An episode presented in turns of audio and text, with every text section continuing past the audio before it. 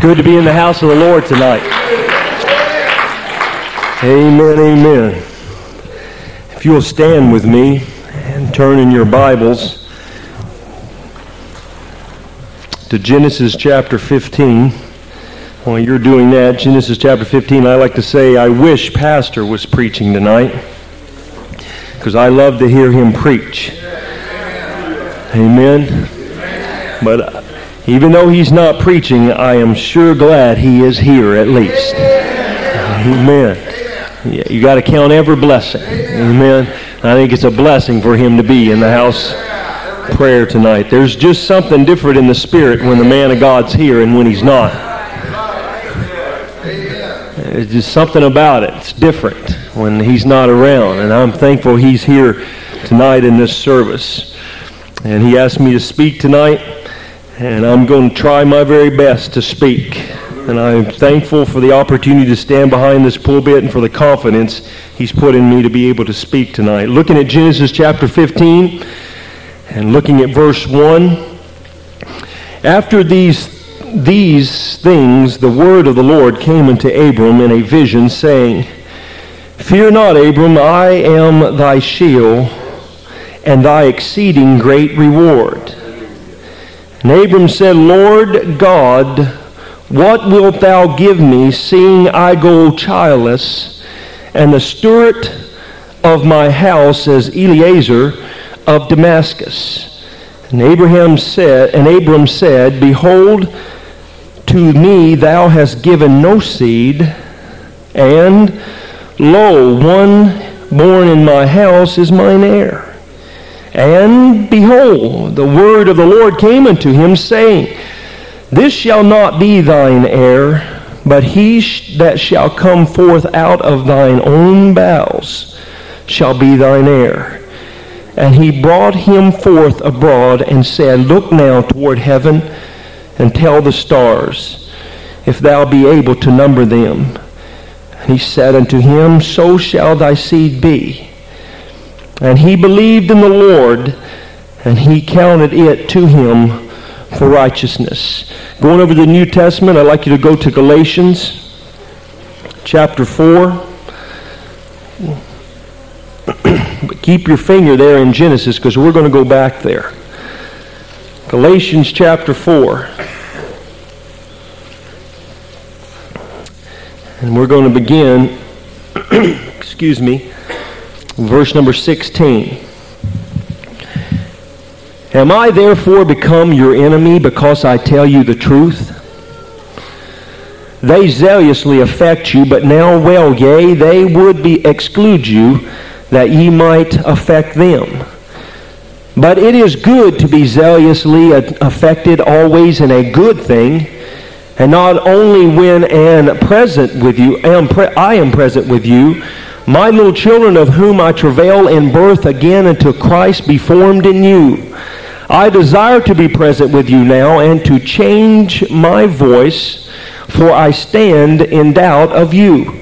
Tell me, ye that desire to be under the law, do ye not hear the law? For it is written that Abraham had two sons, the one by a bondwoman maid, the other by a free woman. But he who was of the bondwoman was born after the flesh but he of the free woman was by promise.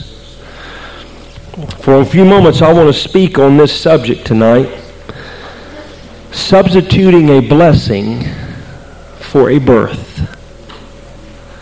Substituting a blessing for a birth. Think about that. Substituting a blessing for a birth. Let's pray and ask the Lord to help me tonight and help everyone in this house. Lord, thankful, oh God, for all that you have done, Lord Jesus. Thankful, oh God, your spirit, Lord, that we have felt, Lord, in this house tonight. The anointing, oh Lord, of the Holy Ghost that we have felt. The move of the Holy Ghost in our midst. Lord, you have been so very good to us. Uh, Lord, and I pray the anointing of the Holy Ghost rest, oh God, upon me, oh Lord, and upon every heart uh, of every individual in this house tonight. Uh, Lord, speak to the saints of God, I pray.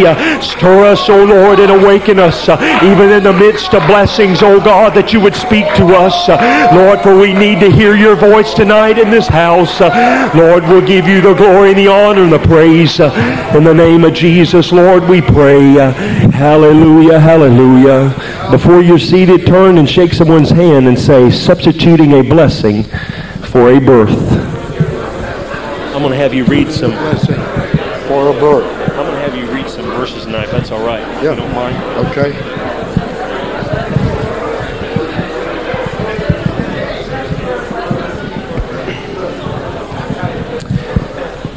If you would go back with me again back to Genesis. And you may not know where I'm going with this, but hopefully by the time I'm done, you'll know where I'm going. You may say, well, this subject of birth is fresh on your mind, and yeah, it is. It's real fresh on my mind. I can still hear those ladies yelling in that hospital. It still rings in my ear. But substituting a blessing for a birth. Looking at our scripture lesson day back in Genesis chapter 15, we see Abraham some eight years after we read in chapter, thir- chapter 12 when God tells him, Get up out of your land and among your kinmen, and I want you to go up, and I am going to bless you. And looking at chapter 12 and verse number 2, and I will make of thee a great nation, and I will bless thee, and make thy name great, and thou shalt be a blessing. Yes, sir. God had given Abraham a promise that he was going to bless him and he was going to be a big nation. Well, for there to be a large nation to come out of Abraham, there's first got to be that first one. Right. And that's what Abraham was looking for. He didn't want the great nation. He just wanted that one son. Uh-huh. But look over in chapter 13 and verse 6. God reversed his promises. He first promised him in verse 2, he said, And I will make of thee a great nation. And then he said, And I will bless thee. God didn't answer the way he promised Abraham. He answered in a different order. Look at verse 13 and you'll find, And the land was not able to bear them. Who is this talking about? It's talking about Lot and Abram. Abram. It says, And the land was not able to bear them that they might dwell together, for their substance was great, so that they could not dwell together. That lets me know, that's just a little hint to me that God started blessing Abraham. God was pouring out a blessing upon him. He did not answer according to what he had promised Abram, but he did answer with a blessing. If you look over to our scripture lesson in chapter 15, what I find is a sermon I preach back up the road, the desire of a husband. I look at Abraham and I see the desire of a husband to finally have a kid of his own. Amen. And that's a natural feeling. There's very few people you run into that won't say, I'd like to have a son or a daughter someday. Very few people say, hey, I don't want nothing to do with those little rugrats. You keep those little rugrats away from you. And there are some that are away, and usually they're the grouchy ones. Man, they're the grouchy ones. Stingy ones. Selfish ones is what. I don't want those kids because they're going to take my time and my money. But we look down at Abraham, and God had richly blessed him to the point that the land could not contain what God had given to him. But when you look in Genesis chapter 15, you see the desire of Abraham was to have a son. Abraham was not content with all of the blessings that God had poured up on him. He had given him many cattle and many things. But Abraham in his heart had a desire that a son would be born out of, out of him. Yeah. Right. A desire. I'm still speaking on the subject tonight, substituting a blessing for a birth. Substituting a blessing for a birth. Abraham still had a hunger saying, God, you kept your promise on blessing me. That's all right. But that's not good enough. I want to have a son of my own, born in my own house, of my own flesh. I want to see something given life in my own house that's my own blood. He wasn't satisfied with the blessings of the Lord upon his house. I'm still preaching on substituting a blessing for a birth. He had such a desire, and Sarah looked at him, and I'm sure Abraham was depressed. And I believe Sarah probably seen that. Didn't matter what she fixed him. Roast turkey, it didn't matter with all the trimmings, it didn't matter. Seemed still to be depressed because something was missing. He had money in his pocket and a nice car in the driveway, but he still wasn't satisfied because there was something missing. What was it? God had promised something, but he hadn't fulfilled it yet. Substituting a blessing for a birth. And here comes Sarah along as we know the story. And he says, hey, she says, hey, Abe, you know what? I have a plan that we can be able to fulfill your desire and also answer God's promise to you. Okay. Oh my. I've got a plan here. My, my. And I think I ate pizza last night and it came to me in a dream. But I think it's still a good plan. And Sarah said, Listen, I want you, and everybody knows the story, I want you to take my bondwoman and have a child by her. Let me tell you something, honey. That's still happening today in the United Pentecostal Church. All right. Come on. Okay. We got some people who don't want to wait on a revival to come from the Lord. They're saying we can't have a revival with standards. Uh-huh. What is the bondwoman? That bondwoman was still a slave. That bondwoman was still a servant. That bondwoman was never free yet. And we've got a lots of people today. They want to say, hey, let's lay aside standards so we can have a revival. Honey, if you have a revival, laying aside standards, there's still going to be bondage. There's going to be bond women giving birth to bond children.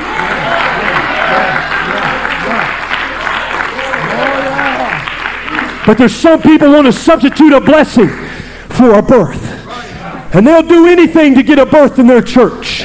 And Brother Louis, there's some people, you might have even got those people to church today if you wouldn't have been such a stickler on that part about speaking in tongues. And there's some people today, even in our ranks of the United Pentecostal Church, that are saying, hey, we really don't have to speak with tongues. Maybe it's not really important. Look at all the people that we're pushing on the outside by standing by this thing. Let me tell you something. We need to stand by truth and we need to stand by speaking in tongues. If we're going to have a birth, let's have it by Sarah and not by some bond woman. Come on. Because even though there was a birth in the house, and there was a birth and it was of the blood of Abraham, it was not the promise. We read over there in the Galatians where it said that was not a birth according to the promise, that was a birth according to bondage. That mother was in bondage. And we got a lots of churches that think they're saved and they're still in bondage and they're trying to give birth to some children. But those children are being born still in chains. They're never being set free from their sin. I don't want to ever get to the point that I want a revival so bad that I'm willing to give away my virtues and the truth of the Word of God to have a revival. We don't need a revival that way. We need to just wait on God and allow God to pour out a revival according to His promise. And stand by truth. Because it may still be a child of Abraham but it's in bondage. That's. It's in bondage.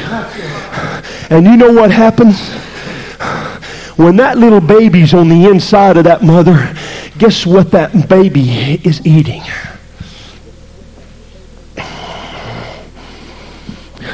Guess who's feeding that baby? You tell me who was feeding Abraham's little baby Ishmael when he was inside the womb.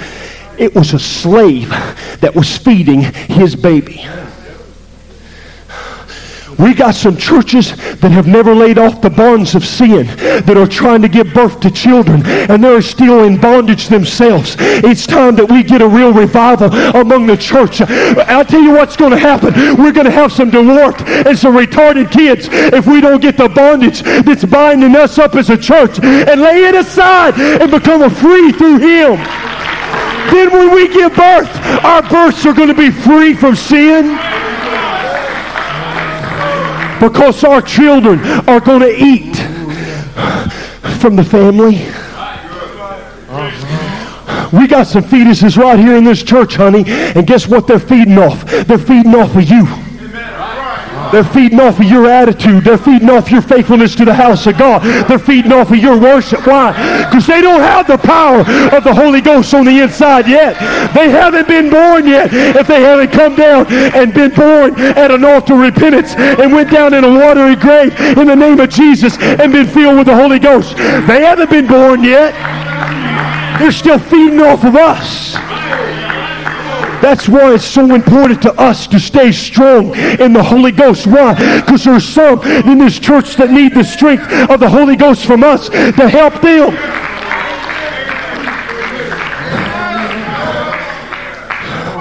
Mothers have miscarriages. And I hate to bring that up because I know that's a sensitive thing with some of you because that's happened to some of you. But oftentimes, the reason why there's a miscarriage is because there's some weakness in the body of the mother. Maybe it's in the uterus or something that can't allow that to attach itself to the uterus and hold on. So there's a miscarriage. I'm afraid in this church, if some of us don't get really dedicated to God, there's going to be some miscarriages that are going to happen in this church. We're going to see some people that God has put a seed in their heart that are going to begin to start drifting out the door. Why? Because we couldn't give birth to it when it was here. We've got to be a fit mother to give birth. I'm still talking about substituting a blessing for a birth hop on over a couple more chapters or whatever, and you're going to find somebody else uh, who couldn't have a child. Uh, we look at Jacob uh, over in Genesis chapter 30 uh, and a girl by the name of Rachel. Uh, and Jacob had worked seven years to get Rachel. And boy, he was disappointed when he raised that veil, honey, and seen that ugly woman Leah there. I'd drive a man to drinking, I tell you. Well, what do you do? You're already married now. You're going back and serve seven more years. And he went back and served seven more years. 14 years he has invested now. Now he's got 14 years and maybe 15, 16 years down the road. And guess what Jacob finds out? Jacob finds out Rachel can't have a baby.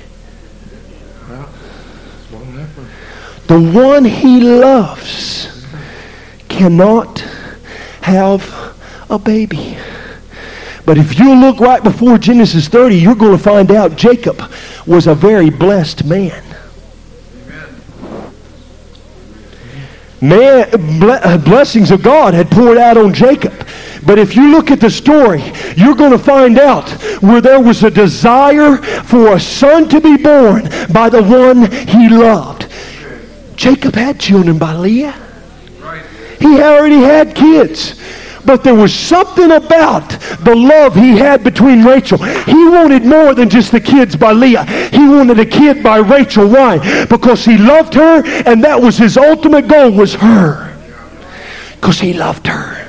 Yeah, she gave me kids. But I want to have a kid by her, by Rachel. And Rachel wanted to have a child. Turn with me to Genesis chapter 30. And we're going to see where there was a desire in the heart of Rachel to have a child.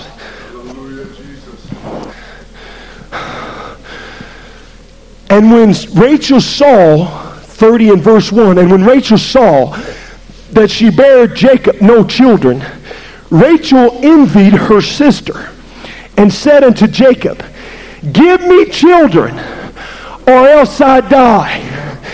When I see that, you know what I see? I see a woman who wanted a child really bad. I see someone with a desire that wanted to have a birth and wanted a child to come through her because of the man she loved. But then you'll find out Jacob wanted a child too, because if you read on down there, you're going to find out. What are you blaming me for? Is it my fault? There's no problem with me. Rachel, there's no problem with me. Look over there. You think there's a problem with me? Leah's got a bunch of them behind her. Everything's well with me. I got proof. See that whole line of kids? Honey, there's nothing wrong with this guy. There's something wrong with you that you can't give a child. But she still had a desire, and Jacob had a desire. I'm still talking about substituting a blessing for a birth. Jacob had many things and many blessings, but still in the heart of Jacob, there was a desire to see a birth. Yes, sir. Yes, sir. If you go on over, you're going to find another story about Manoah and his wife. And you're going to find out where she didn't have a child. And for time's sake, I'm going to skip over this. But just to mention, there was a great desire within Manoah. There was a great desire within his wife to have a child. And God seen that, and God honored that. Now then, go with me to 1 Samuel. I'm still preaching on this subject. I'm not going to preach long tonight. But I want to tell you, I'm still preaching on this. Get this in your heart and in your mind, substituting a blessing for a birth. Turn to 1 Samuel chapter 1, and we're going to begin with verse 1, and we got a little lengthy reading. And for my voice sake, I'm going to ask Pastor to read this, starting with verse 1 and read all the way down to verse 17.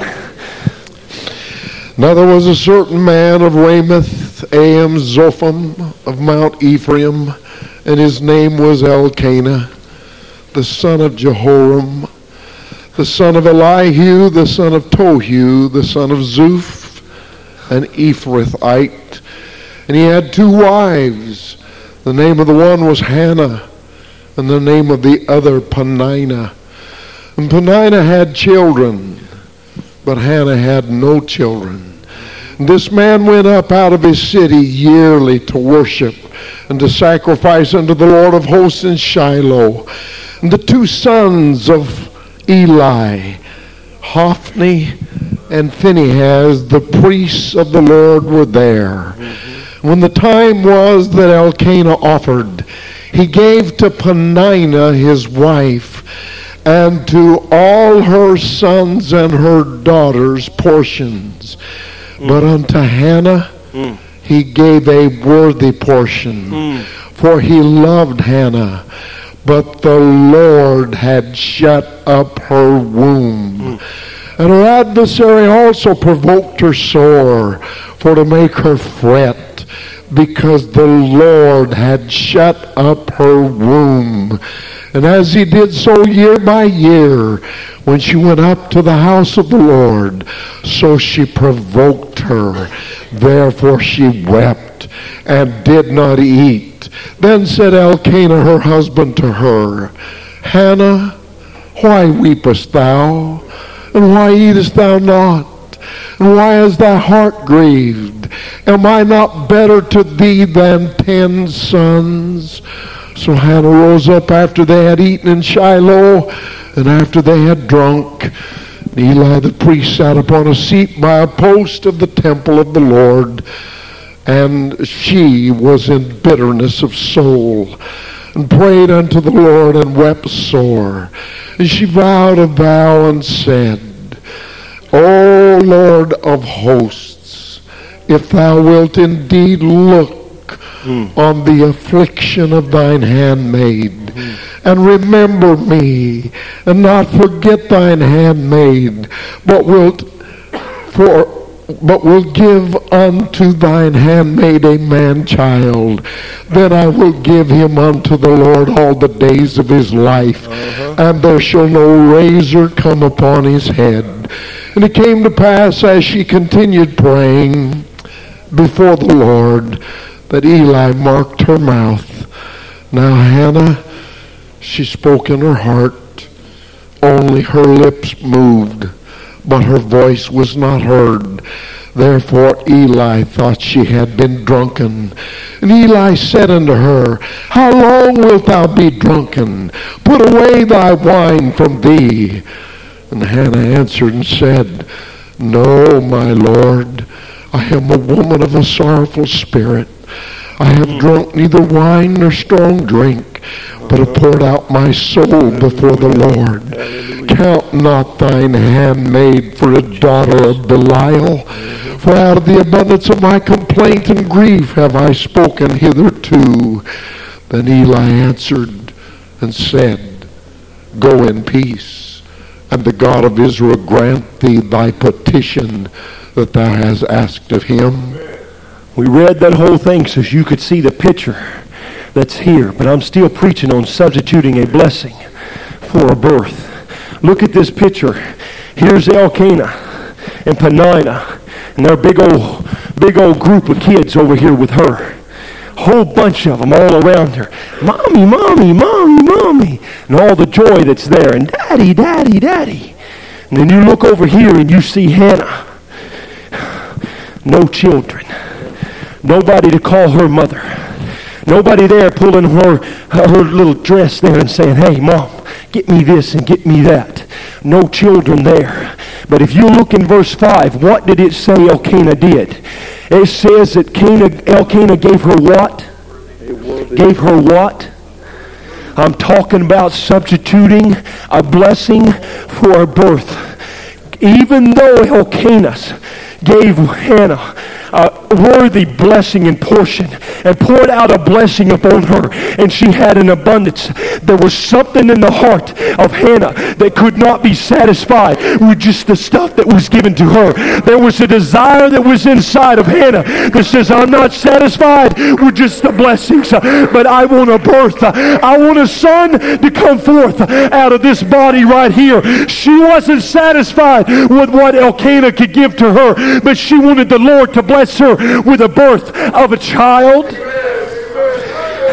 And that desire inside of her was so strong that we find her in the temple, in the temple, laying down, travailing. Oh! God, look upon the affliction of your handmaiden. Can't you see? I don't want the blessings. I don't want all the things that Elkanah can give to me. The new dresses, uh, the nice car, uh, the nice house, uh, all the money and those things. I don't want them. I, my desire is to have a son. Remove the reproach off of thy handmaiden. And as she's there, you can hear the travail, and it gets to a point that you couldn't even hear her speaking. Oh, Jesus. She was moving her lips, but her voice was not heard. But there was something going on in the heart of Hannah. There was a desire there to see a birth occur. There was something inside of her that wanted a man child, that wanted to see a birth occur. And Eli come along. Someone in the church came along and they misinterpreted what they seen. And they said, hey, you drunkard, get up off the floor.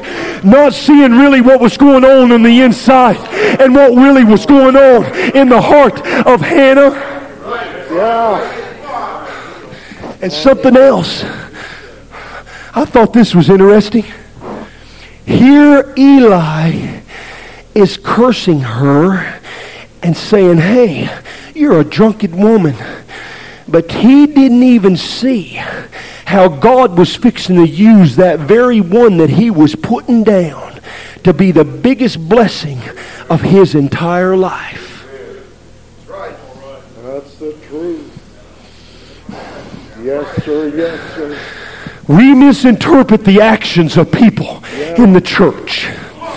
And we slam them for what we see them doing or think they're doing. And we get them, we think they got the wrong motive, and we get these crazy things in our head about them. And it may turn around, God uses that very one you slammed and knocked down to turn around and be the very blessing, the one to pour out a blessing upon your home and to be able the one to reach your children. Oh, that's the truth. That's the truth. That's the truth. Eli couldn't see what God was doing, but he better thank God forever and ever for what that lady was doing on the floor of that temple. She was travailing not only for a son to be born, but she was travailing for the future of Israel. Yes, sir. Amen. Eli couldn't see that. Why? Because he wasn't in touch with God. But there was a woman that had such a desire to see a birth that she was willing. I don't care what people think about me, but through travail, I'm going to ask God to give me a birth. Substituting a blessing for a birth. Hannah didn't do it. She wasn't willing to take the things that Elkanah gave to her and take those instead of the child. I want a child. I want a child. I want a child. I want a birth to occur. Let me tell you something, church. There's a mother that's here sitting before me. There's a mother that is sitting in the house tonight. And I wonder if there's a desire within this mother that is sitting before me, within the bride that is sitting before me, that I have the same desire that says, I want a birth more than I want blessings, God.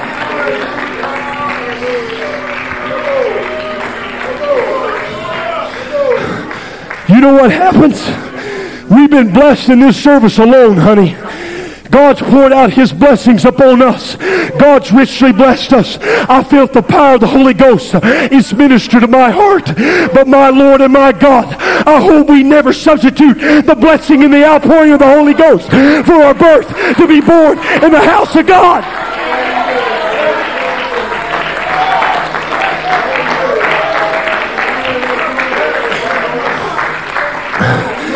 We get too content. Why? Because we're selfish. We're Americans. We're Americans that want to give me, give me, give me, give me, give me, give me, give me, give me, give me, give me, give me. We're looking around saying, God, give me a blessing. God, give me this. God, give me a house. God, give me a car. God, give me this. God, give me money. God, give me a race. My Lord and my God, it's time we quit looking for a blessing and start seeing some births occur in the house of God. We're substituting a blessing for a birth.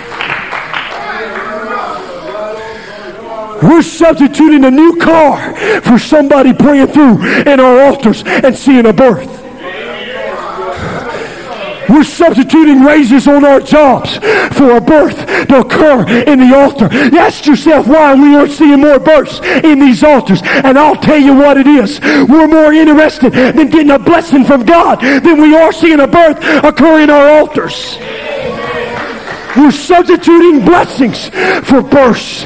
And honey, God's not going to keep on pouring out blessings unless there's some births that occur in the house. You mark my word. God's not just going to keep on pouring and pouring and pouring unless we get busy with God and let there be some births occur in this house. Hear what I say? You hear what I say? Every one of us can name something we've substituted that's taken away time from the house of prayer.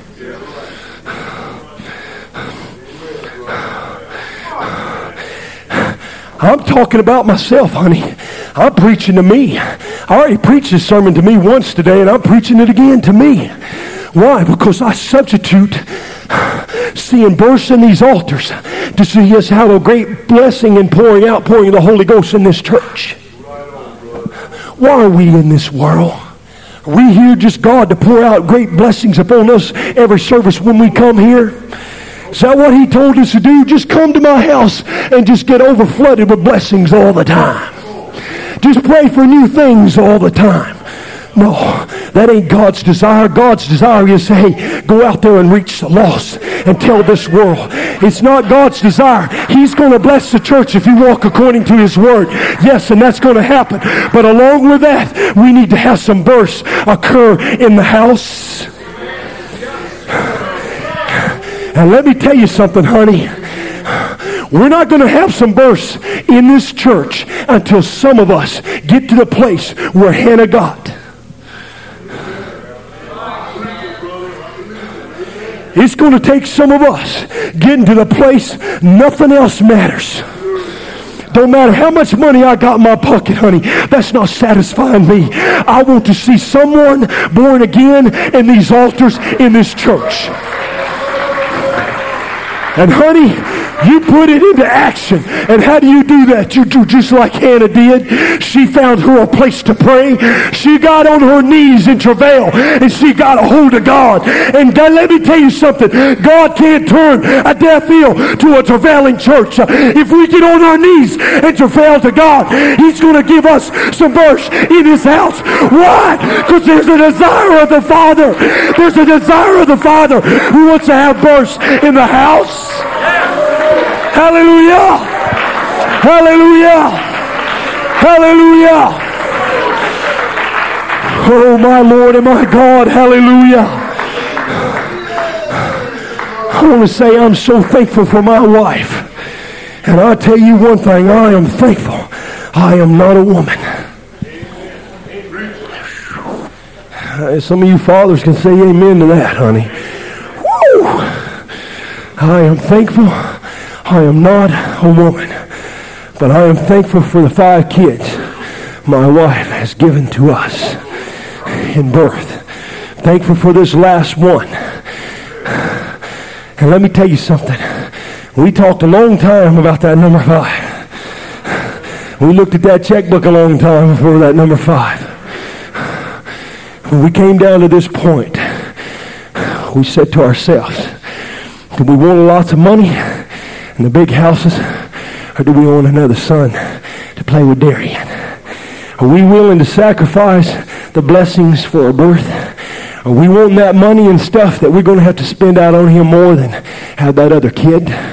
Are we willing to sacrifice to have birth and have another kid born in our house? And we came down to the point we decided, hey, it's all right. We may never have a big house, but that's all right. I got me a nice little fat boy. And Tony, I'm a proud father.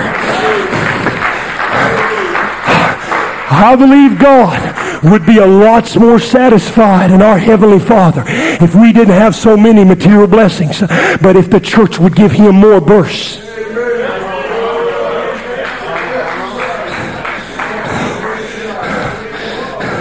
You can't tell me, God, I know God's happy when we're blessed, yes, but I believe our Heavenly Father would be much more thrilled if he could see some bursts occurring in this altar out of his bride more than the new car. I don't believe God gets as excited about a new car as the angels heaven begin to shout when somebody repents of their sins in this altar. I don't believe the angels of heaven start dancing when you get a new house. But I know one thing, when somebody repents of their sins, all the angels in heaven begin to shout because there's a new soul that's name has been written down in that heavenly book.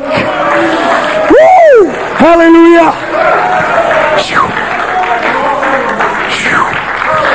Uh. I'm still preaching on the subject, substituting a blessing for birth. Putting it in the balance on this side, blessings, cars, money, raises, things. And on this side, a new birth. Someone getting Holy Ghost. I'm not talking about 1,000, 2,000 getting the Holy Ghost. No, I'm talking about one person. I'm talking about one person getting the Holy Ghost on this side and all the money in this world on this side. I want to ask you, what's the most important thing? The millions on this side or just one soul on that side? We're substituting money for souls. We're substituting a, a blessings for births. It's time we get our priorities right and realize God wants more than anything births to occur in this body. Turn with me to Isaiah chapter 66. Isaiah chapter 66. We're going to begin with verse 1 and read down through verse 9, substituting a blessing for a birth. Pastor, would you read that Isaiah 66 1? Thus saith the Lord, the heaven is my throne and the earth is my footstool. Where is the house that ye build unto me? Oh my! And where is the place of my rest? Ooh. For all those things hath mine hand made. Ooh. And all those things have been, saith the Lord. Mm-hmm. But to this man will I look, even to him that is poor and of a contrite spirit, and trembleth at my mm. word. Mm. He that killeth an ox mm. is as if he slew a man. Uh-huh. He that sacrificeth a lamb as if he cut off a dog's neck. He that offereth an oblation as if he offered swine's blood. He that burneth incense as if he blessed an idol. Yea, they have chosen their own ways, and their soul delighteth in their abominations. Mm. I also will choose their delusions, mm. and will bring their fears upon them, mm. because when I called, none did answer. When I spake, they did not hear, but they did evil before mine eyes and chose that uh-huh. in which I delighted not. Mm. Hear the word of the Lord, ye that tremble at his word. Mm-hmm. Your brethren that hated you, uh-huh. that cast you out for my name's sake. The Trinitarians, folks, Uh-huh. said, uh-huh. Let the Lord be glorified, mm-hmm. but he shall appear to your joy. That's right. And they shall be ashamed. That's A voice of noise from the city. Yes. A voice from the temple. Mm. A voice of the Lord that rendereth recompense to his enemies. Before she travaileth, she brought forth. Before her pain came, she was delivered of a man child. Who hath heard such a thing? Who has seen such things? Shall the earth be made to bring forth in one day, or shall a nation be born at once? For as soon as Zion travailed, she brought forth her children. Mm. Shall I bring to the birth and not cause to bring forth, saith the Lord? Mm. Shall I cause to bring forth and shut the womb, saith thy God? Mm. We got a misconception in our little noggin. This is it.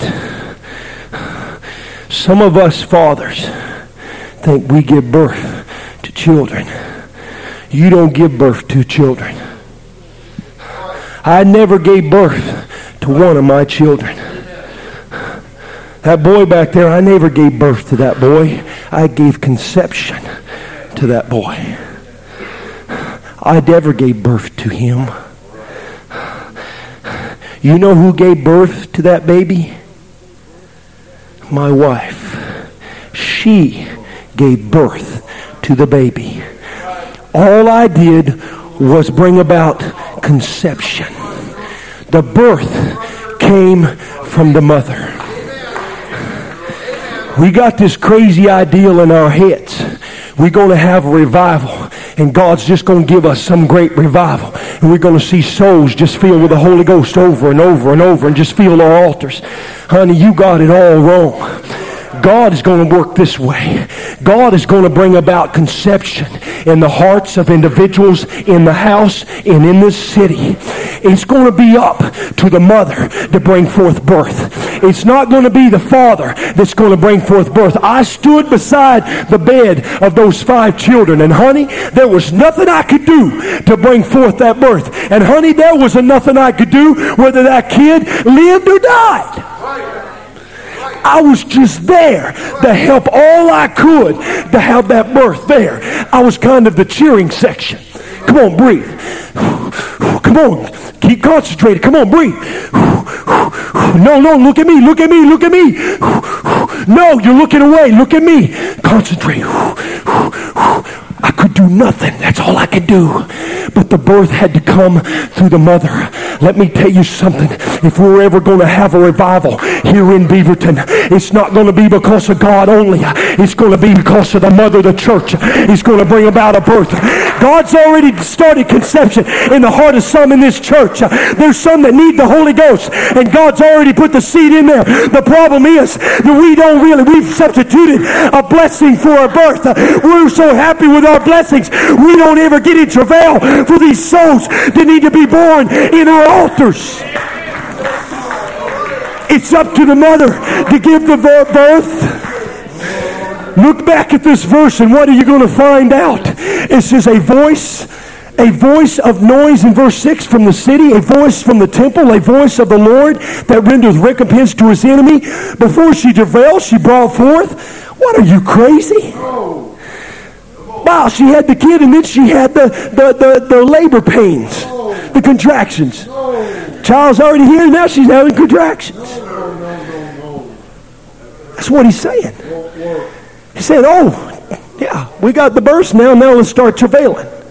Oh, we filled up the altar. Now we got the Holy Ghost. Now let's start travailing. Is that what he's saying? Behold, she travailed, she brought forth. Before her pains came, she was delivered of a man child. Who hath heard of such a stupid thing? Who hath seen such a stupid thing? Huh? It's not going to happen. Hannah would have died without one child if she wouldn't have took it up on herself to get on her knees in a temple and to get a hold of God for a birth to occur through her. Because Hannah, Elkanah, he was satisfied. And he was just saying, okay, that's what God has got, got for you, and that's all right. And he was satisfied. But Hannah was not satisfied. She decided, hey, if there's going to be a birth here, there's going to have to be some travail in the spirit. There's going to have to be someone who gets real serious with God if we're going to have a birth. Honey, it hasn't changed to this very hour. You can pray from the morning to night for a revival. But honey, we're not going to have a revival in Beaverton until this church decides we're going to get in travail and get a hold of God. And more than the blessings, we're going to have a birth in our altar.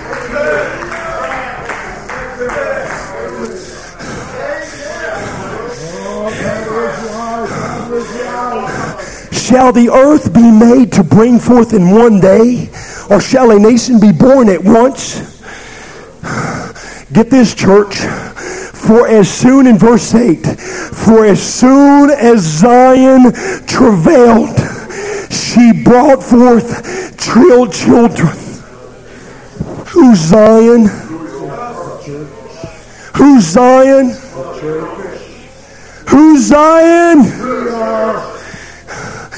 We're ever going to have a revival in this church, we're going to have to get serious with God in travail. Quit patty caking and saying, God's really blessed this church. Look at this big, great building He's given to us. God's really blessed me. Look at the money I have in the bank. Ooh, look at the money I have here. God's really blessed me. Ooh, I am thankful for God's blessing. And we can stand up and excuse me for just one moment. We can stand up in a testimony service and talk about how much great God has given us and how much more money God has given to us. But we, how often we hear somebody stand up and say, I thank God. He led me by one hungry soul this week, and I was able to touch one soul and see them filled with the Holy Ghost. Why? Because it's come on the back burner. I'm talking to myself. And this stuff's become more important to me than seeing souls saved in the altar. And I even preoccupy myself trying to do the work of the Lord. And I've even allowed that to substitute getting a hold of souls and seeing them filled with the Holy Ghost. There is nothing. Let me tell you something. There is nothing that such a substitute the souls being born in these altars.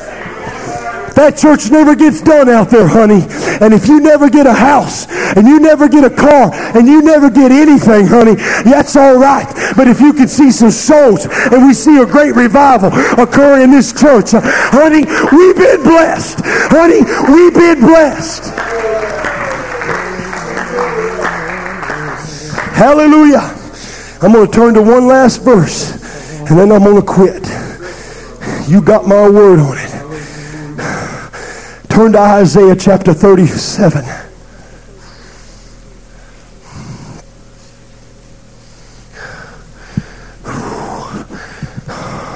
Substituting a blessing for a birth. Yeah.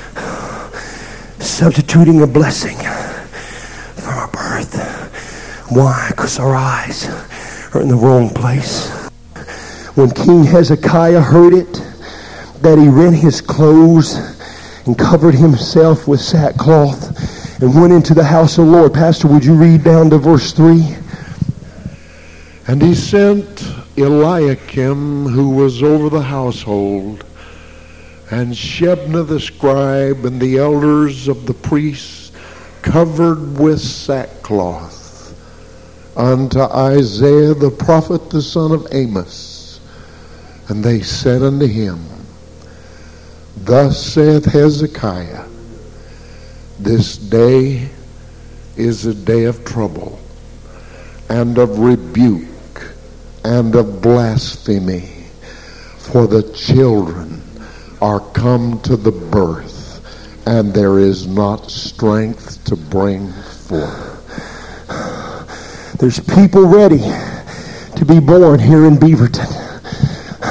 There's some babies that are ready to be born in this church. There's some people here that are hungry, and God's already brought about conception. The problem's not with the father, honey. The, fa- the problem's with the mothers. There's some babies that are ready, but I'm afraid the church is too weak to bring about the births that need to occur in this church. I'm going to tell you what we're substituting. We're substituting this stuff right here for something like this. I know I'm talking about the physical thing. Rachel, come and get him. I know I'm talking about the physical thing, but I'm letting you tell you something. There's something more valuable than even the physical birth. There's something more important than that. And what's that? It's the spiritual birth.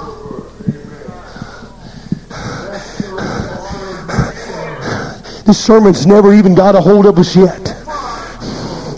It's still not got a hold of us yet. We still can't see the picture. Why? Because we're probably thinking about going home, sitting in our houses, and eating a nice big fat dinner. That's probably what we're looking at right now. We're interested in going getting in our nice fancy cars and going home.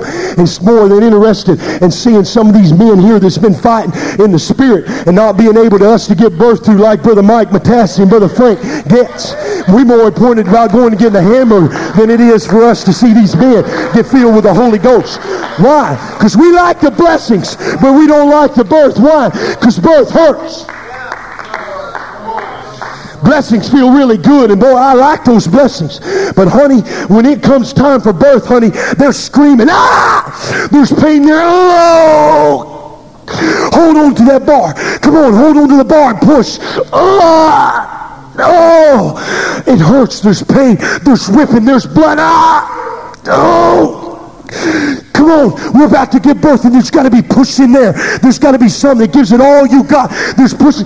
Oh, it hurts. You can hear women screaming way down the hall. Why? Because they're trying to give birth. But honey, we see us with our pancake religion in the church, and we don't even want to get in in a hold of God in our prayer and say, God, we want a birth. God, oh, give us children in this church.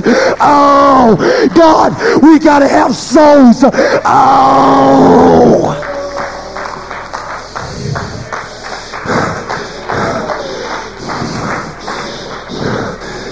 Giving it all I got. But I'm telling you, you got to wake up and realize an unfit mother cannot give birth to children. A weak mother cannot give birth to children. You know what happens when they can't give birth? They do what they call a C-section. When you can't give natural birth, there has to be a C-section. I hope it's never said of this church, we were too weak to give birth in our altars. It goes back to this, this very question. Are we substituting blessings for births? I wish you could see I know every father in this house has had the same feeling that I have had. And every man probably in this house has had the same feeling I have, and that is to have a son. But if you could just see our Heavenly Father and really realize how much a desire our Father really has to have a birth in this house. Some of you women, you may want children, and I know my wife having a children, us having one. I've heard many of you say, boy, it makes me want to have another one. I know some of you, you don't, you don't, it don't even bother you. It don't bother you one bit. You don't want to have a kid. That's right. No matter how many kids you see. But I know some of you, it stirred you up. I want to have a child. And you know, that's going to happen in the spirit too. If we ever start having a revival in this church and start seeing some people give birth to children in these altars, then it's going to set off like a wildfire, I believe. And there's going to be some other people that's going to say, I want to see a birth too. I want to see a birth too. But I hope we're not so blinded by our blessings uh, that we can't see these hunger souls out there that need the truth. Let me tell you something, church. They're going to hell, and God loves them just as much as He loved you. It was just by His mercy, honey, that you said in this house tonight, you're not someone special. It's just because God has had mercy on you and He loves you. But there's some hungry hearts out there, and the Father desires to give spiritual birth to those souls. Hallelujah, hallelujah, hallelujah. Hallelujah. One more thought. I thought back over some of the people that have won souls in this church. And I thought this was interesting. Thought back over some of the souls, saints in this church that have won souls to the Lord in this church. It's really funny. But you will notice that some of these that have been won by other people take on the characteristics of that person that won them to the Lord. Do you notice that? I could name some. I can also name you some that backslid and went out the door. But they were the ones that brought them in here.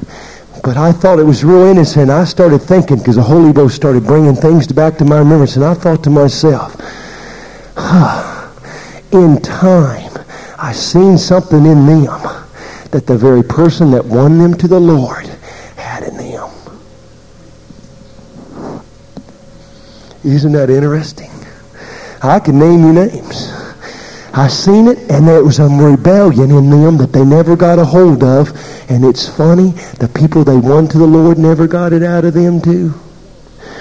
That's the reason why there's things in us that when we give birth to people like Brother Mike Matassi, Brother Frank Getz, things are going to bleed through this body to them. That's the reason why we need to keep our lives under the blood and in the power of the Holy Ghost. Why? Because we're going to feed these babies here. And when these babies are born, honey, they're going to be not only drawing food from this pulpit, they're going to be drawing food from this body right here and from the mother. And I don't want to have some dwarfed and some retarded new birth happen in this, in this altar somebody took on some characteristics of a retarded mother that didn't really have things right in her own body. Pardon me. Think about all the kids that are born addicted to drugs. How did they get addicted to drugs? They got them through the mother. We need to be careful when we're putting having births at these altars that our attitudes be right, our spirit be right, and we be right before God. Why? Because our spirit and our attitudes are going to bleed through us, and we're going to instill them into these little babies. And in time, those things are going to come out in those babies in this church and give our pastor all kinds of trouble. Why? Because they were in us, the mother.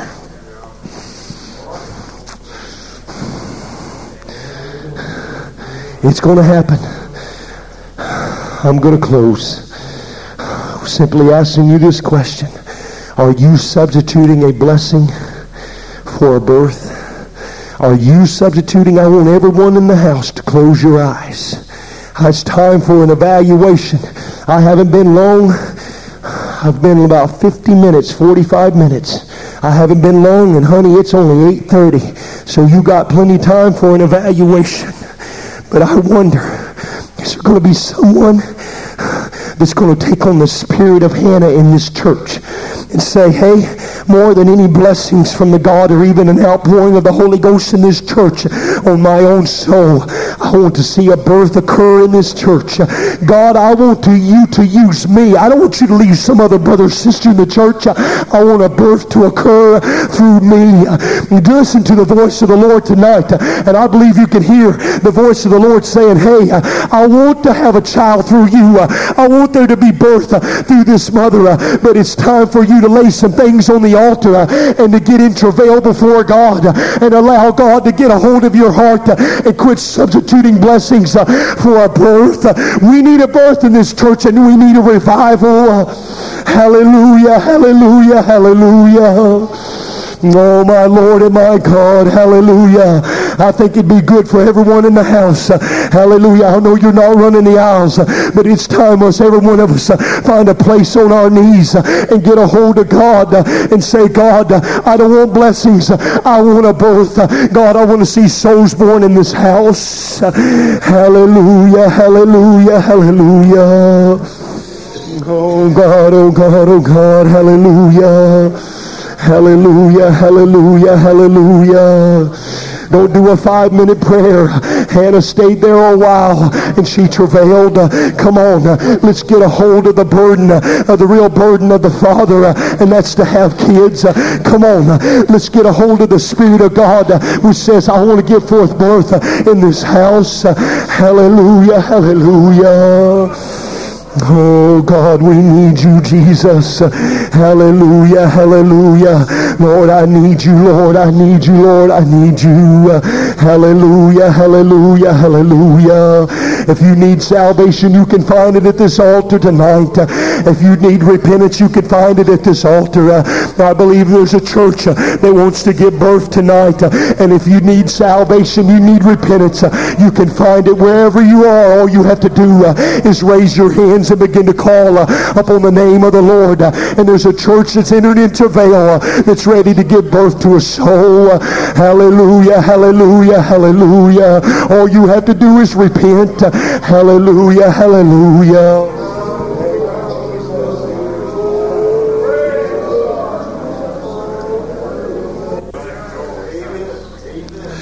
Brother Darrell Sparks, you are on target tonight. Men women, we need to hear what the Holy Ghost said. Need to do it. I hope it goes with you from this house tonight. I hope as you begin your week this week and tomorrow morning, you start interceding in prayer for souls.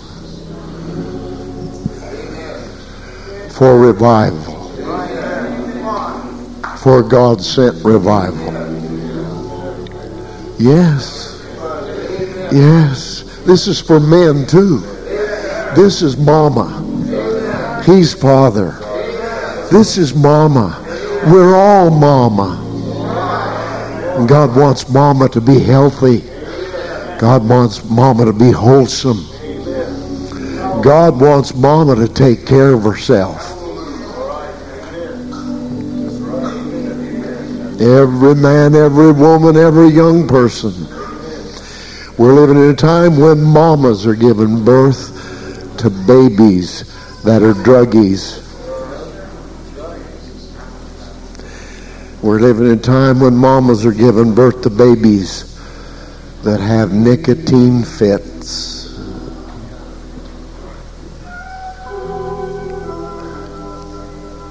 What a tragedy.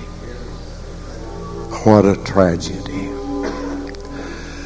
God, we want healthy babies.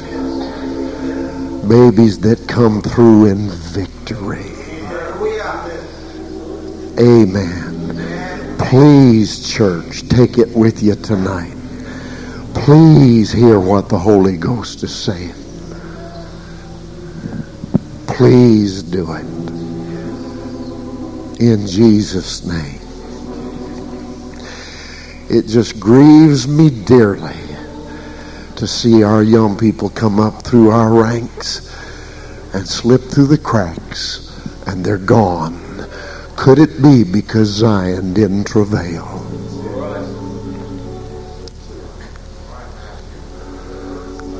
Just grow right up among us.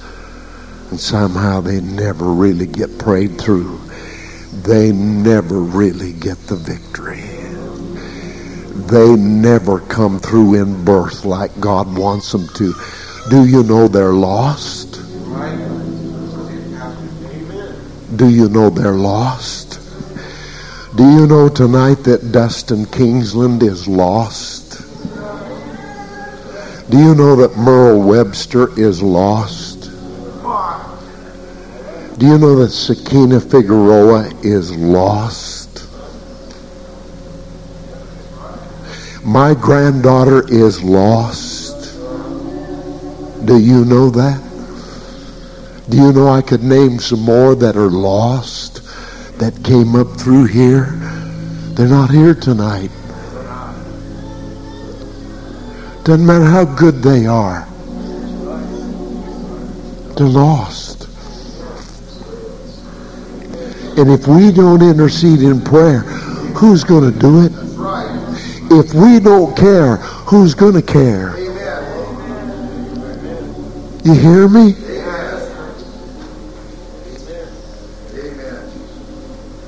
Going to say something else that's going to be offensive. My wife and I have discussed it many times.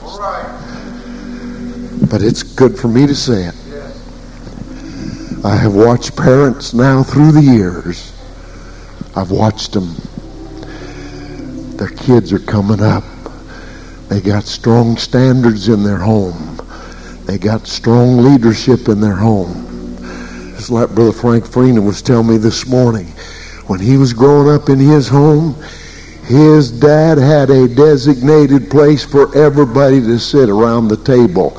And you didn't change that spot. That's where dad put you and you didn't fuss about it. Now today's kids want to quarrel where they sit at the table. All because somebody's not taking the leadership at the house, namely dad.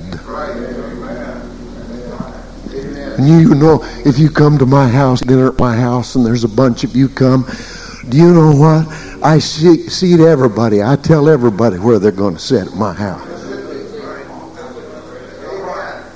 My wife don't. I do. That's my job. I'm going to tell you where to sit. Because I'm the leader of my home. And that's what God wants.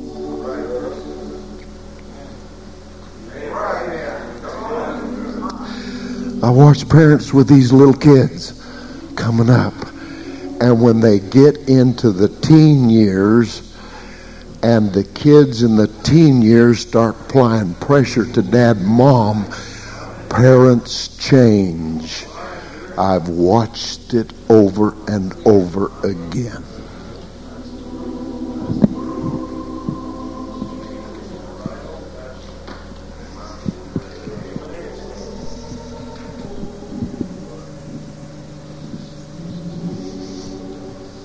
Somebody walked up to Sakina and said to Sakina to her face, Do you know you're a reproach?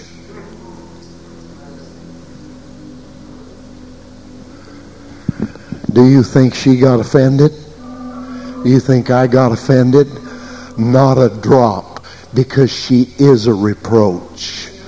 She's not just like another sinner out in this world. She's reproached her daddy's God. She's reproached her daddy. She's reproached her mama. She has reproached my wife. She has reproached me. She has reproached this church church. And you might as well shake your head up and down. I don't understand why some of the rest of you don't feel about it the same way. She's not like the sinner in the street. She's raised in this. Her dad and mom dedicated her to God. All she's known has been the Pentecostal church from December 19, 1976 until she left this place. Sure, she's a reproach. And then you want to pet her on the back and pamper her. It's okay, Sakina. It's not okay, Sakina.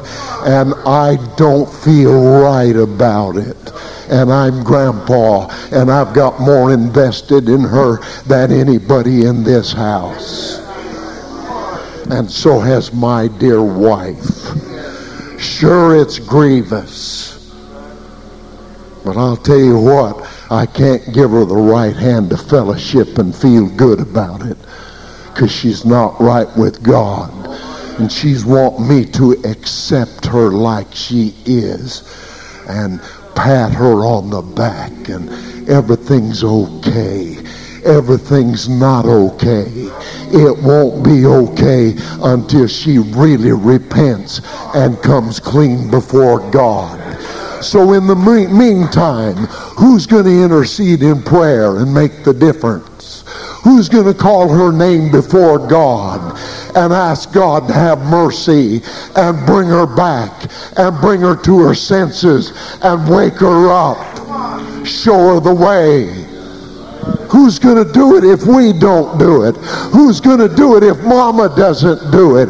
If mama doesn't do it for the rest of these, who's going to do it?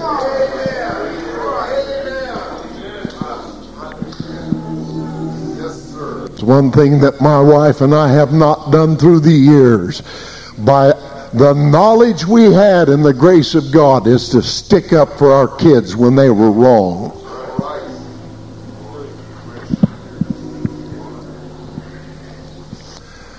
God give us a burden. Travail. Amen. Praise God. We still have a few copies of Brother Baxter's End Time magazine. When you're done with yours, if you wouldn't mind passing it around uh, to someone else, the new July Apostolic accent is up here. Let's stand together. Brother Dwayne Sparks needs some men to work Tuesday night. How many of you, brethren, would be available to work Tuesday night in the work crew? One, two, three, four, five, six, seven, eight. All right, that's good. Praise God. Brother Dwayne? You need what? Ladies to sign up for a meal. Okay. All right. Good, good, good, good, good. Praise God. It's been a great day today. Excellent day today. Hallelujah. Brother Jay, dismiss us in prayer.